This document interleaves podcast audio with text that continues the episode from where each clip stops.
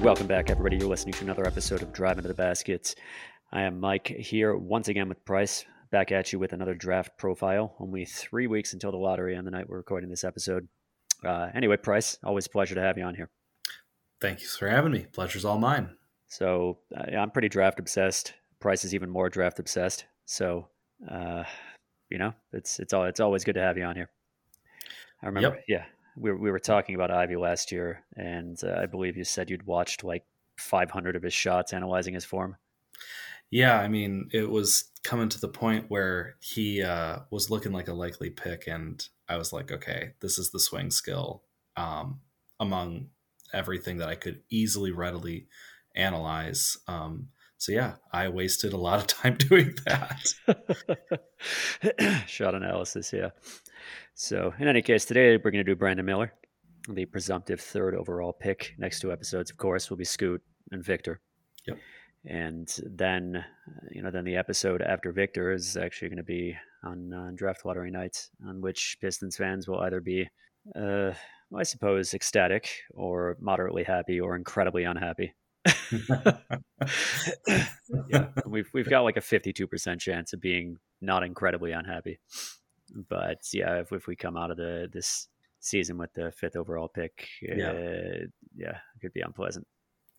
Yeah, it would very very much seem unfair. It's going to be a tense moment. I remember, uh, you know, just after the first rebuild season, watching the, the draft lottery in 2021 was the most anxious I maybe have ever felt. As funny as that is to say you know, uh, the lottery god smiled quite fondly on us that day, and I hope we are blessed once again.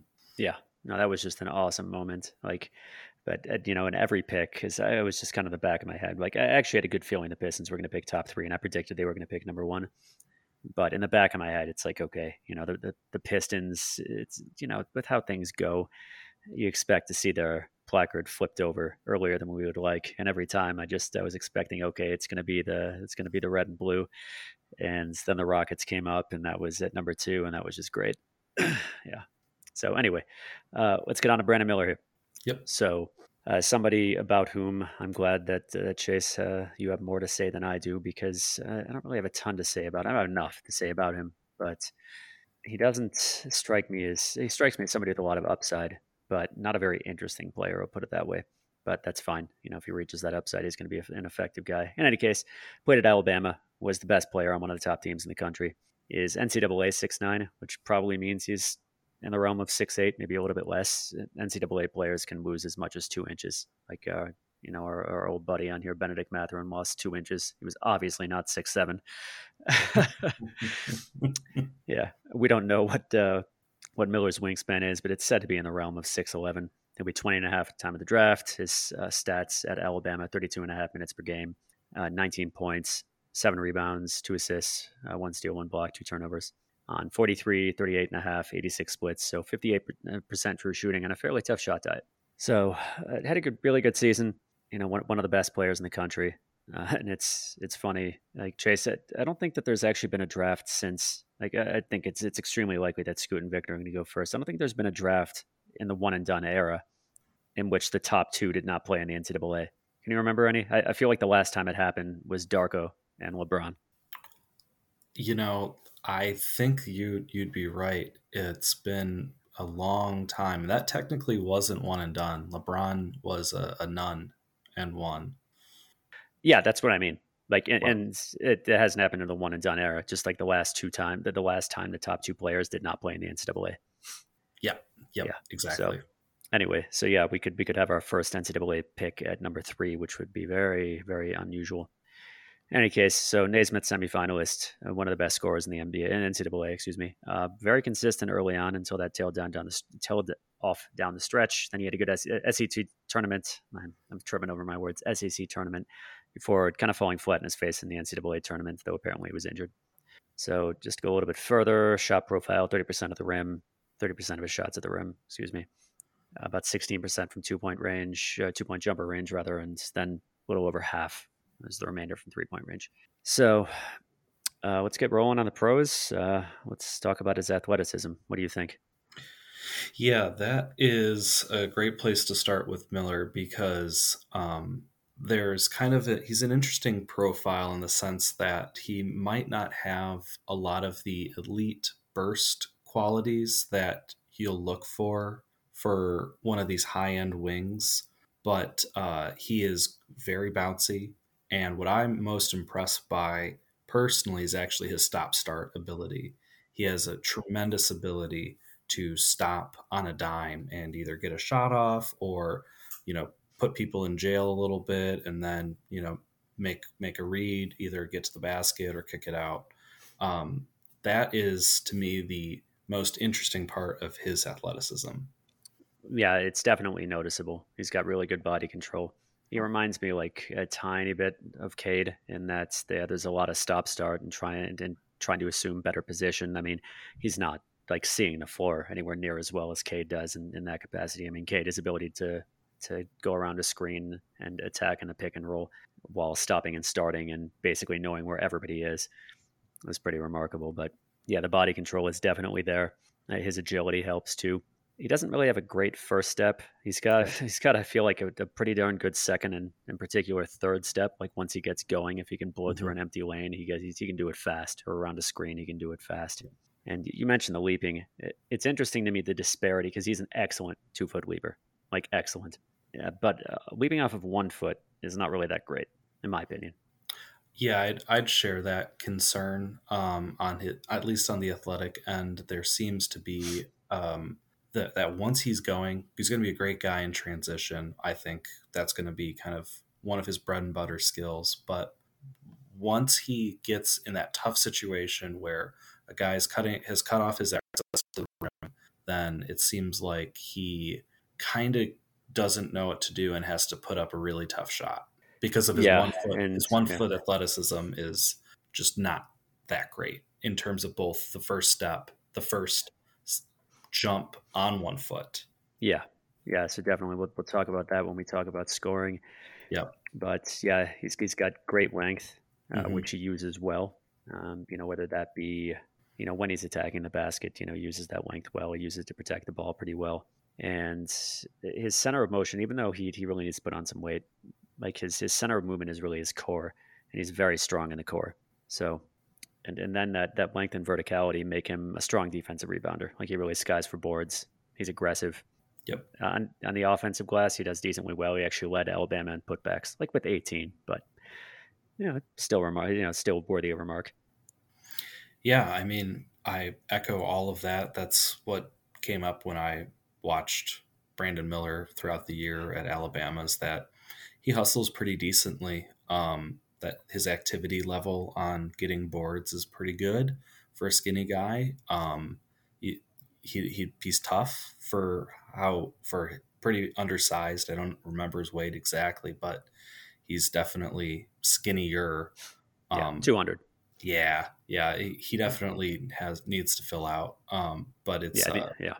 It, it's really to me it just comes back to good good activity level, good uh, sort of tough toughness for his size, and I think that um, even if he doesn't fill out as much as we would like, there's still a good athletic framework. Yeah. All right. Well, uh, let's move on to the offense. You know, the pros on offense. We're going to structure it same same way that we did last time. Just pros on offense, pros on defense, cons on offense, cons on defense. So yep. pros on offense would be the number one thing you'd say and obviously, this is a rhetorical question because everybody's going to say the exact same thing about Brandon Miller. So, what's your number one? The shooting. Oh, um, really? Wow. Yeah, shocking. yeah, my goodness. I'm, I'm floored. yeah, sorry. Uh, hate to break it to you, but uh, Brandon Miller's uh, shot profile looks to be maybe the best in the class. Um, at, at least at from deep, he he's got an excellent toolkit as a shooter. Um, he can shoot off the catch. He can shoot off motion. Um, gets really high. Gets good elevation.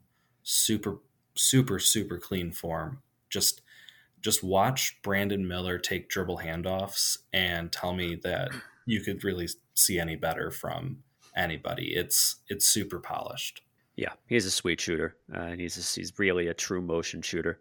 Obviously, yeah. on spot ups, he's very good. I mean, he was elite on spot ups in terms of efficiency.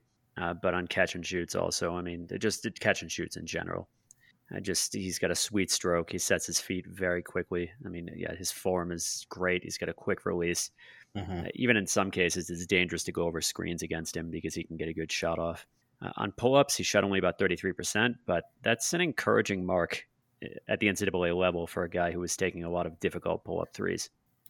Yeah, and it's also important to remember that the NCAA court is just smaller and more condensed. So a lot of those um, pull ups are going to be more contested than they would be in a wider NBA, more spaced out NBA court and more spaced out NBA offenses.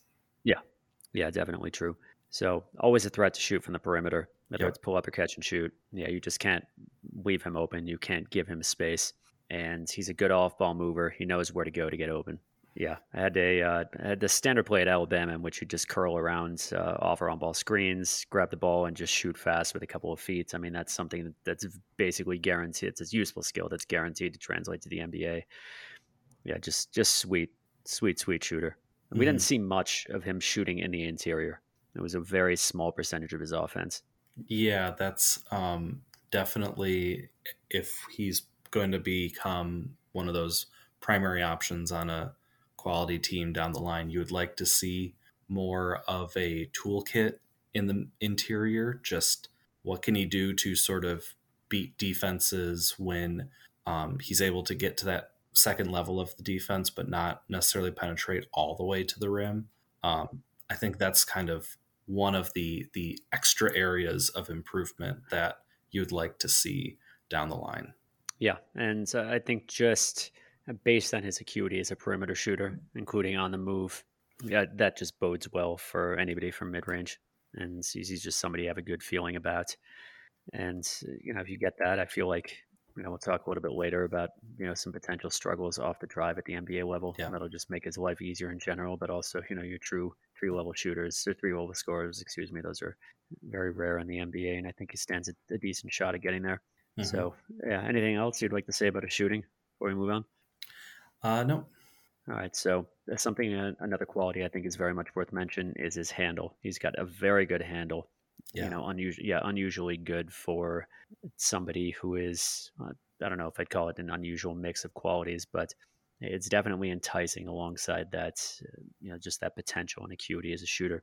He can do cool stuff with the ball you know he uses it to solid effect uh, you know on the perimeter and also on the way to the basket like the, the handle is, is genuinely good yeah i agree with that as well um, the the handle is it's not otherworldly he's not gonna really like have the ball on a string as much but i saw him do some honestly reminiscent of cade type movements for bigger guys like them to just sort of, oop, I'm just going to pass the ball around the back and, you know, get a shot up. And obviously, we can talk about the processing um, a little later, but the the fact that that's kind of in his bag, I think bodes really, really well for what he can do on the ball yeah. um, as at least a play finisher.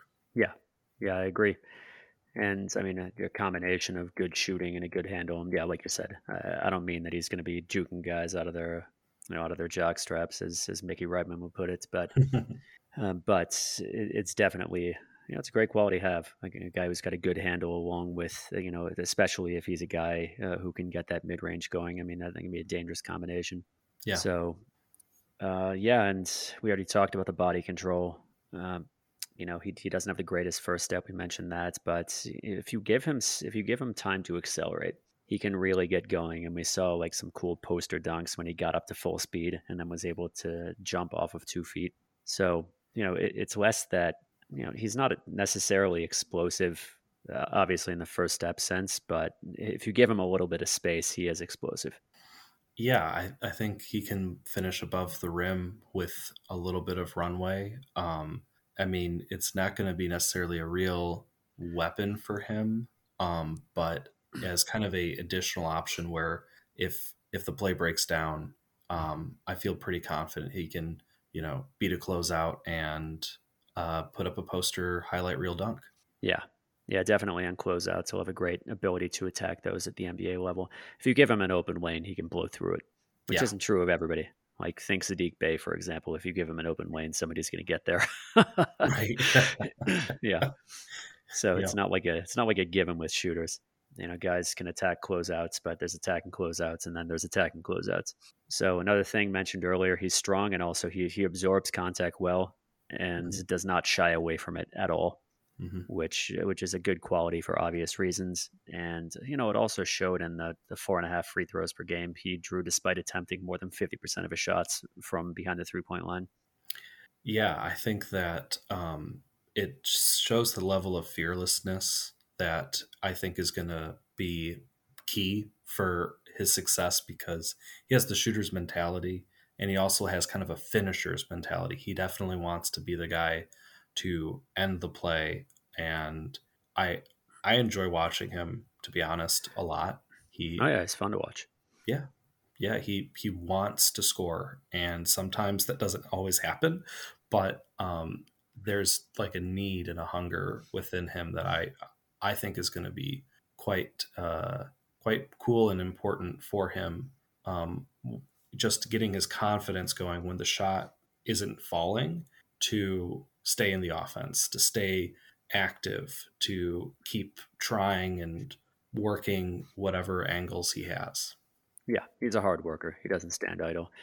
And it's like I'm not sure if it was if it was something he was coached not to do in terms of taking very few mid-range jumpers, but it's also encouraging. I mean, you have guys at the NCAA level cough cough Jarace Walker, uh, who will who will stop and choose to take a bad you know bad for him mid range jumper rather than attack the basket. That's one place where I think the Isaiah Stewart comp really breaks down because Isaiah Stewart will never in a million years avoid contact if he thinks that that's going to give him the best chance of scoring.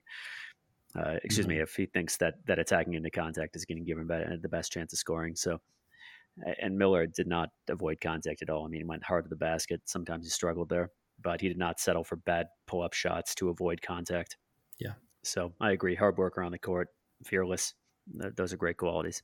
And I, I, feel like when you look at the combination of the above, you know, like a talented shooter with good size and length who has a good handle, uh, can put the ball on the floor to a degree, uh, you know, that's that that's a solid combo. You know, that's it's a very NBA coveted combo. Yeah, I think that uh, you're right. It's this is why he's number three on pretty much every board. That it exists in the public sphere at this stage. He's um, has sufficient athleticism, great shooter, and good ancillary skills to make for a intriguing offensive package. Should everything come together for him? Yeah, definitely.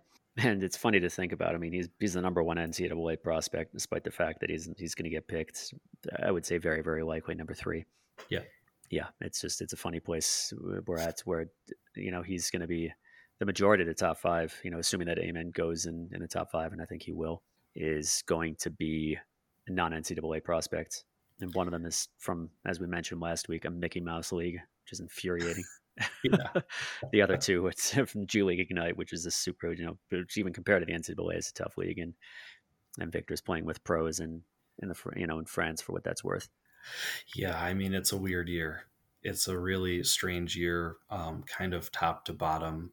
Um, if we, you know, get, do more draft coverage after the the lotto, we we can di- dive deeper into other guys, and you'll find there's lots of just strange players who are, you know, in the in consideration for top twenty picks. Yeah, I haven't gone that deep yet. Uh, I, I, think I will after the draft. Well, hopefully yeah. after the draft, I won't be thinking about like ten and later. you know, yeah. guys when the Pistons get a second pick. Yeah, if, I, if, I'm, if I'm having to think between like four and eight, I'm going to be real upset. uh, you know, between guys who could who would fall into that range. Uh, yeah, because there are there are you know maybe four guys you could consider at number five, but uh, or I don't know. I'd have a hard time passing up Cam Whitmore at number four, or even at number five as well. But anyway, I digress. All right, so uh, moving on to defense, I don't think there's necessarily a ton to say there. Like in my opinion, generally solid, not great, but solid. Can switch onto some quick players, decent IQ and good length.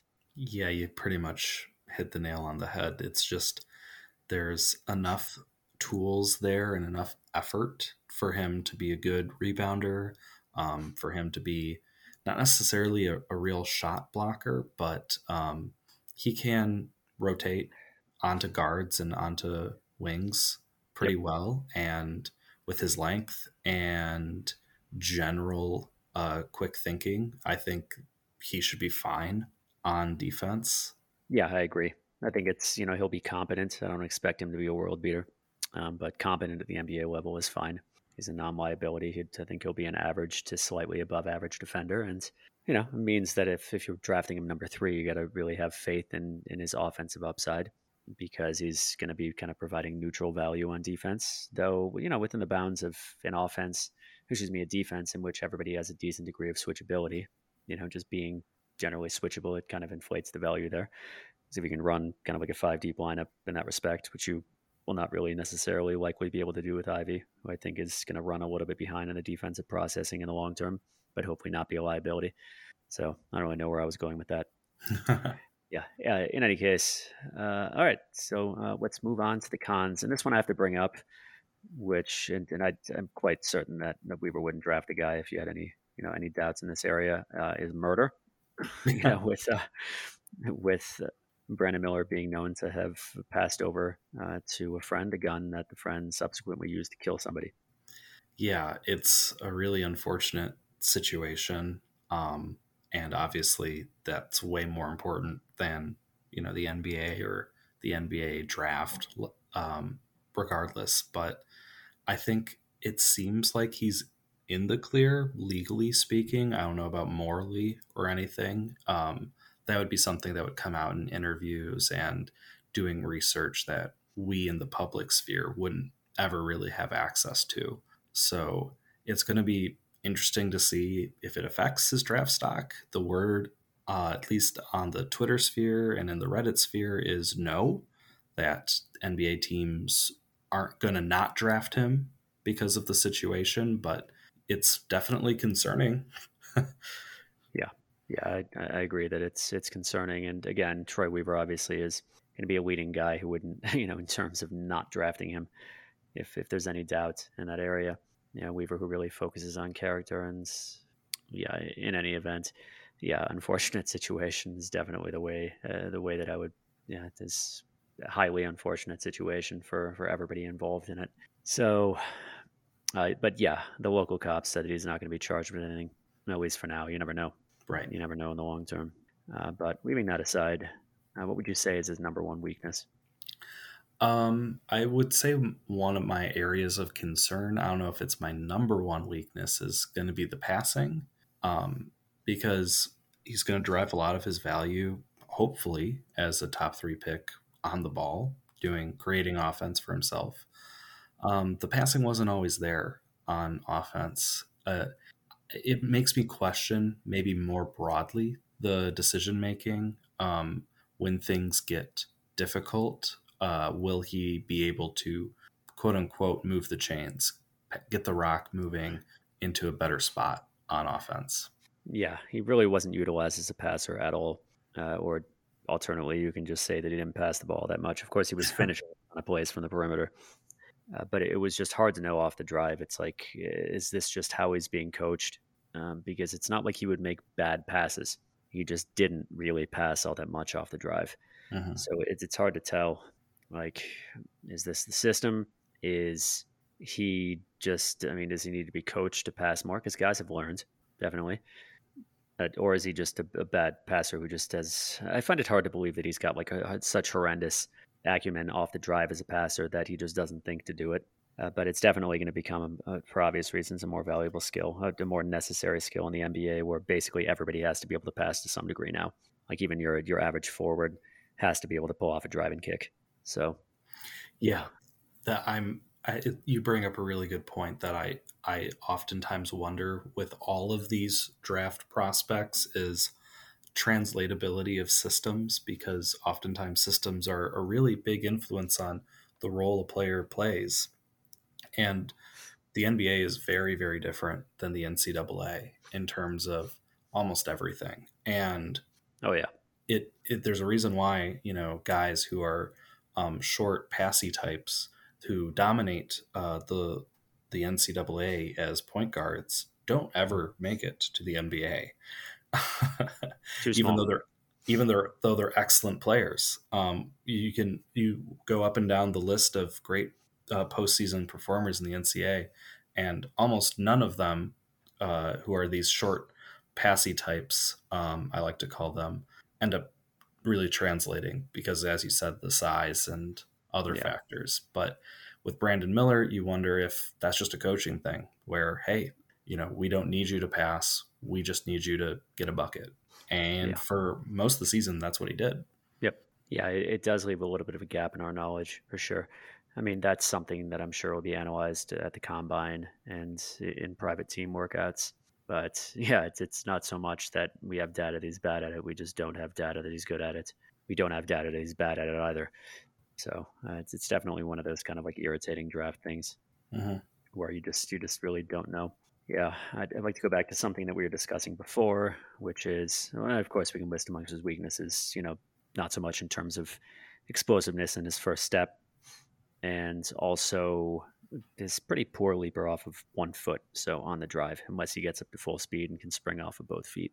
But you know that's that lacking explosiveness does hamstring him in certain situations when he's uh, you know his, his in terms of just getting the step on his defender. Yeah, it's going to be something he struggles to do, and that's a valuable skill, of course, because it's really a, a, quick ticket to breaking down a defense.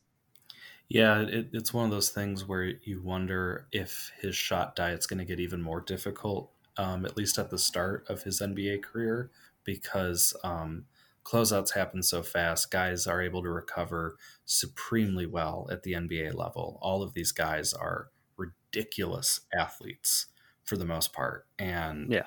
Um, even when he is able to kind of beat guys, you wonder if that he doesn't necessarily have the wiggle or necessarily have the the kind of burst you would need to make those adjustments.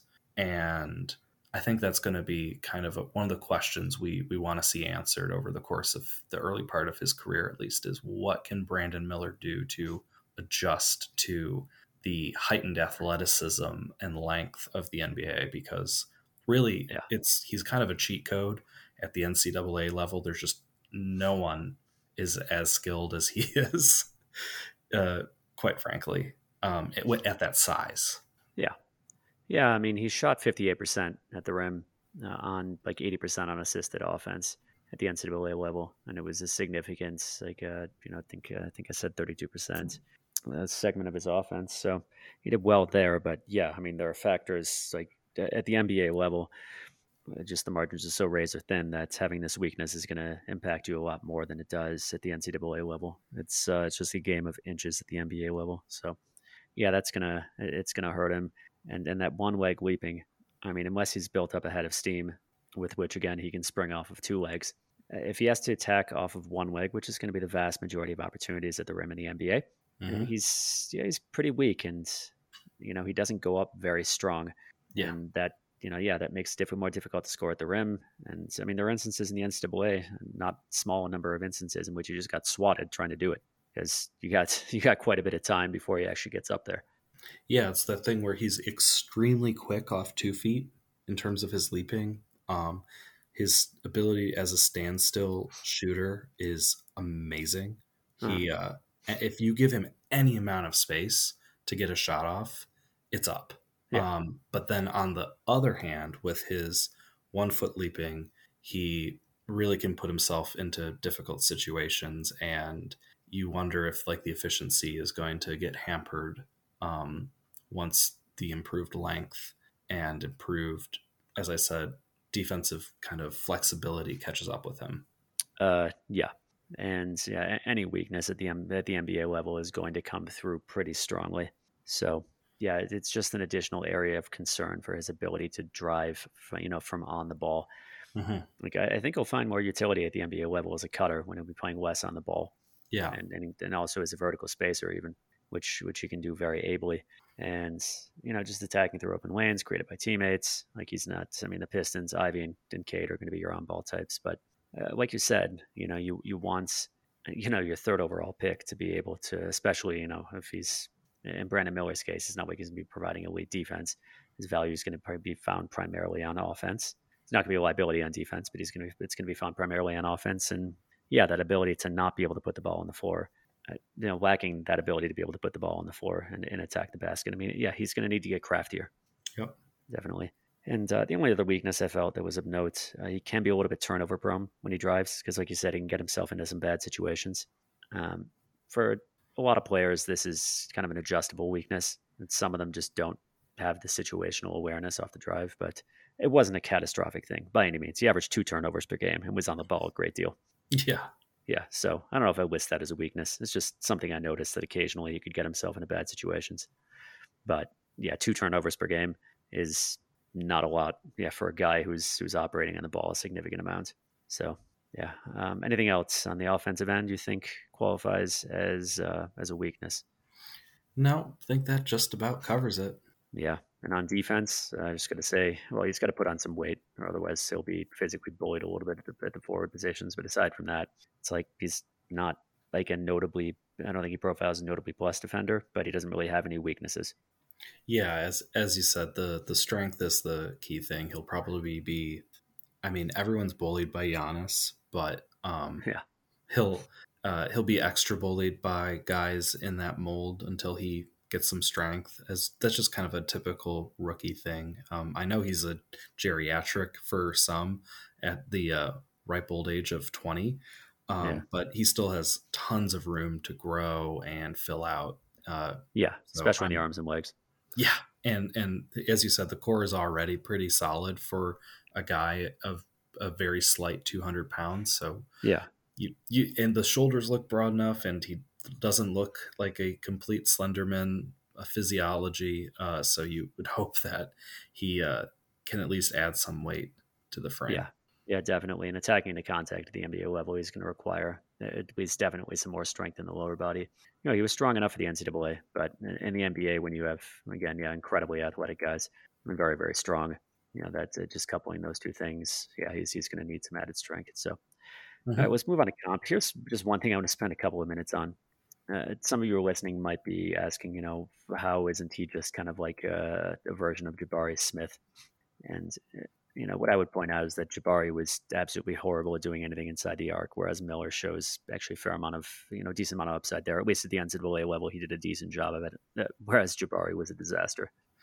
Yeah, that's, um, I think, a really good point of comparison because that was just last draft class. Um, uh, obviously, Jabari uh, brings a different dimension on defense where oh, yeah.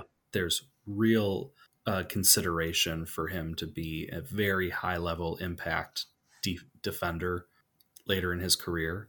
Um, on top of the shooting, um, should that turn around, which I'm still hopeful of. I had Jabari quite high, um, but nonetheless, uh, Brandon Miller is the far superior at this stage of his career on ball creator to Jabari. It's, yeah. They're almost completely uh, uh, have nothing in common other than body type and the fact that they can shoot. Yeah, more athletic too in terms of you know even on the perimeter. Well, just in general, Jabari is not very athletic.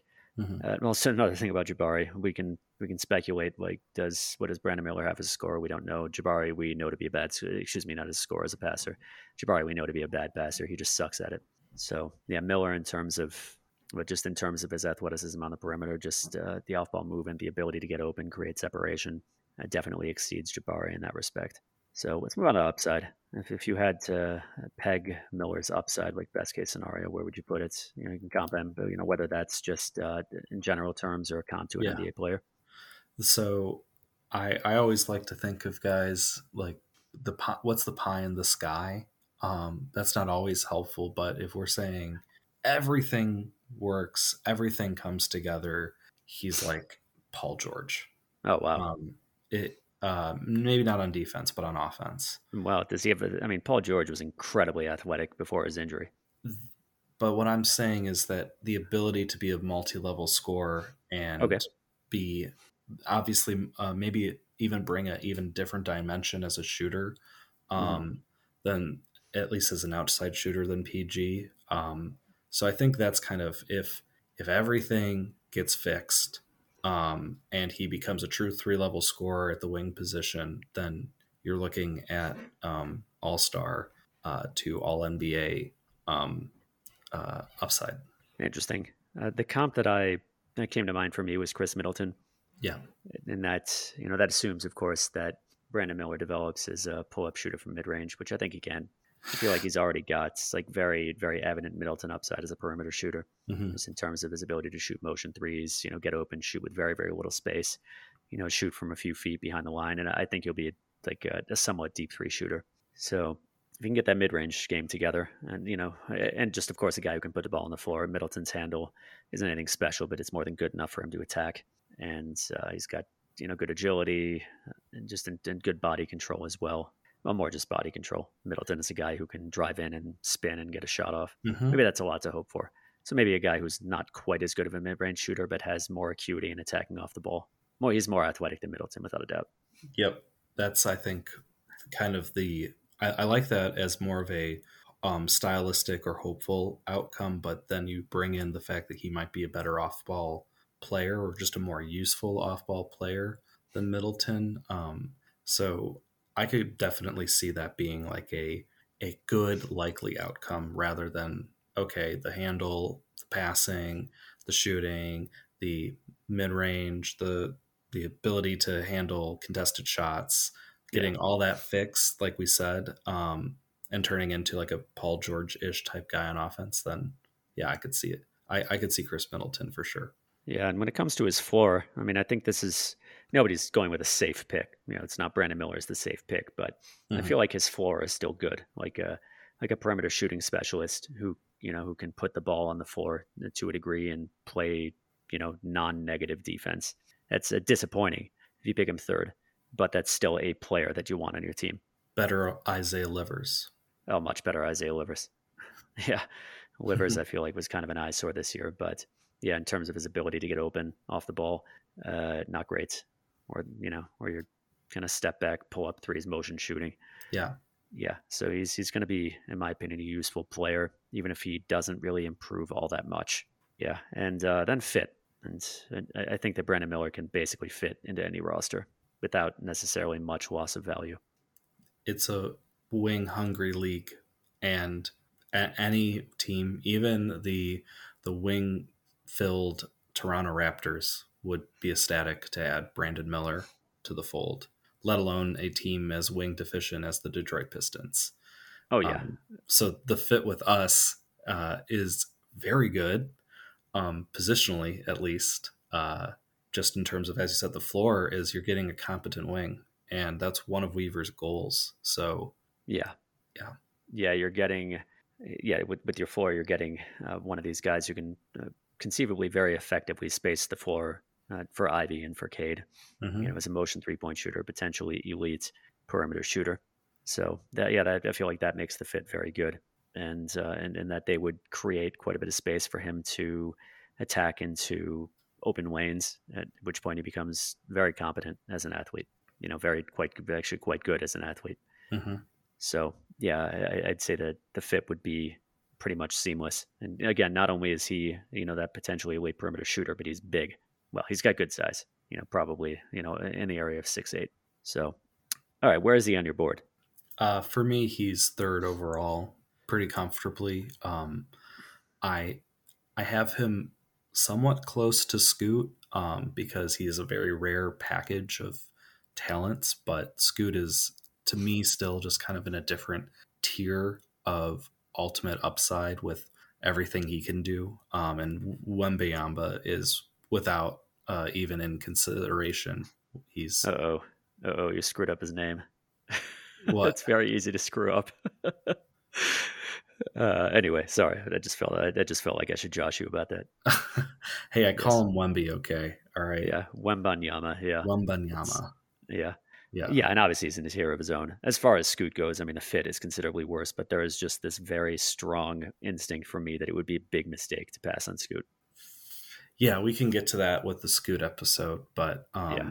I I think that starting at three, um, he he'd be the slam dunk pick. And if he falls for some reason, then you run that that card up to the the commissioner's office and say, "Heck yeah, yeah."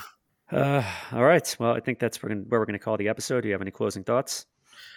Nope. Uh, excited for the draft lottery to f- finally happen. Yeah, for sure. It's a long wait. Five and a half weeks, and another five and a half until the draft. oh, God. So, uh, all right. Uh, in any case, uh, Chase, been a pleasure to have you on the show. And uh, as for all of you, as always, want to thank you for listening, and we'll catch you in the next episode.